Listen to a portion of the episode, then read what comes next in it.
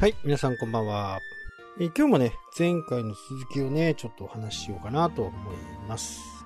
共感ポイントをね、どこで見つけていくのかっていうところはね、これ多分永遠の課題だと思うんですね。まあ、ものによってっていうか、営業の種類によってはね、なかなか難しい商売もね、あるんですけど、ある程度お客さんとこう、話す機会がね、多いところは、やっぱこの共感ポイントは非常にね、えー重要になるのかなと。で、やっぱ間違ってはいけないのは、その、いろいろね、あのーやりすぎて、やったけど途中ですぐやめちゃう。これが結構ね、あのーお客さんが行かなくなる理由のえー一つです。まあお店としてはね、良かれと思ってやったもの。でもお客さんが来ないから、思った以上に来ないから、それをやめてしまう。これはね、あんまり良くない。で、お客さんは、本当のことって、あんまり言わないんですよね。まあ僕のこの、ポッドキャストを聞いてくれてる方はよく分かってるとは思うんですけど、まあ大体ね、いいことしか言わないんですよ。面と向かうと。でも、お客さん正直ですから、なんか違うなと思ったら行かなくなるわけですよ。だから、初めにね、リピート客の時にアンケートなんかを書いて、いや、この店、私に合ってると思いますなんかね、えーちょっとお店を喜ばせるようなことを書くんですけど、実際は、あもう来ない、みたいなね、えーところがあります。まあ昔と時代が変わってね、SNS も発達してますし、サイレントユーザーもね、やっぱり多くいます。ただ見てるだけ。これはね、これで、あの本当いいと思うんですね。見てるだけでもね。その、見てるだけの人がいるっていうことをしっかりね、分かっておくことですね。これが、非常に大切です。今ね、本当にね、心からね、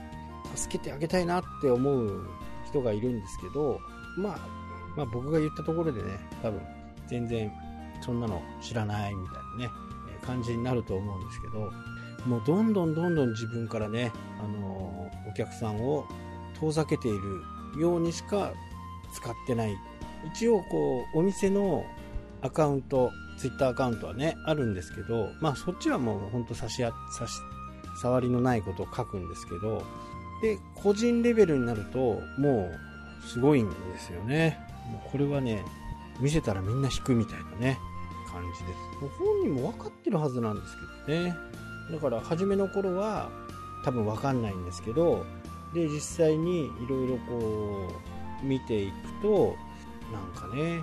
かわいそうになるぐらいね、自分で自分の首をね、えー絞めてるんですけどね、それはそれで仕方がないのかなと。で、そういう人は大体他人のせいにするんでね、自分は悪くない。まあ、これが一番アウアウトの感じですね。で、お客さんを集めていく、集客をかけていくっていうことに、コストはね、あまりかけない方がいいですね。で、コストがかからないものって結構あるんですよ。まあ、実際にはかかるんですけど、それほど見た目にかからない。まあ、SNS なんかもね、えそうですよね。えまあ、コストと言ったら、まあ、携帯とか電波代とかね、えそんなことは他の部分にも使ってるので、そこをね、うまくこう、使う。で、まあ、値引きはね、これは私はもう絶対反対派なんで、まあ、しっかり利益を取ってね、前々回かな前前回かなわかんないですけど、まあ、40分のマッサージのところを45分したと。5分間ね、サービスしたと。まあ、これってすごくお客さんにとっては嬉しいことで、じゃあ、えーコストがかかるのかっていうと、かかんないわけですよね。まあ、もちろん従業員の休憩時間が短くなったりね、えーするのかもしれないですけど、でもやっぱりそれをたった5分をね、えーやることだけで、状況っていうのは大きく変わるわけですよね。で、一番初めに言ったね、こう約束を守るっていうのは、まあ、非常に大切なんですよね。こういうものをやりましたっていう。で、それはできればね、期限を決める。しっかり期限を決めて、いついつまではこれをやりますと。次からはこれをやりますとかね。えそういうふうに期限を切っとくことですね。えこれが結構大切で、で、その期限はお客さんって結構覚えてるんで、その駆け込み需要をね、えー、見込めるという風になるんで、ここはちょっと置いといて、しっかりね、考えておいてほしいなというところですね。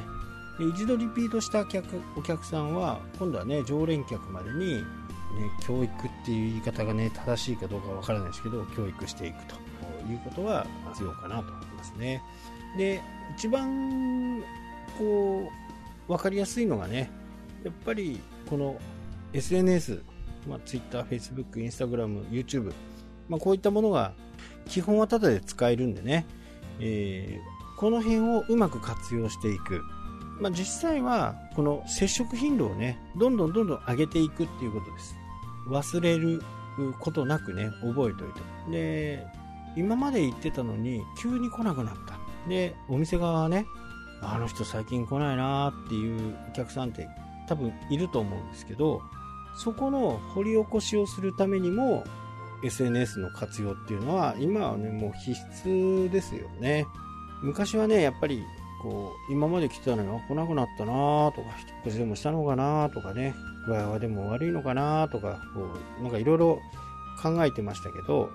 結局それってお客さんねその店のことを忘れちゃってるんですよ。でこれがね結構大きな割合であるんですよね。なんかサービスに満足しないと。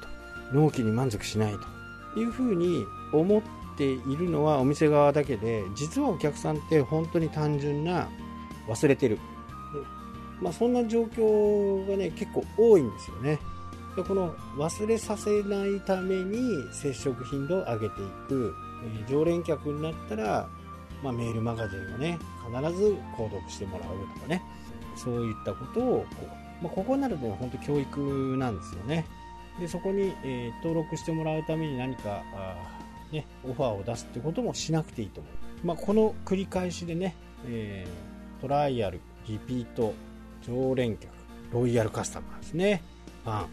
本当にこう忠実心のあるね、えロイヤルカスタマーをどう育てていくかっていうことがね大切だと思います。はいというわけでね今日はこの辺で終わりになります。それではまた。したっけ？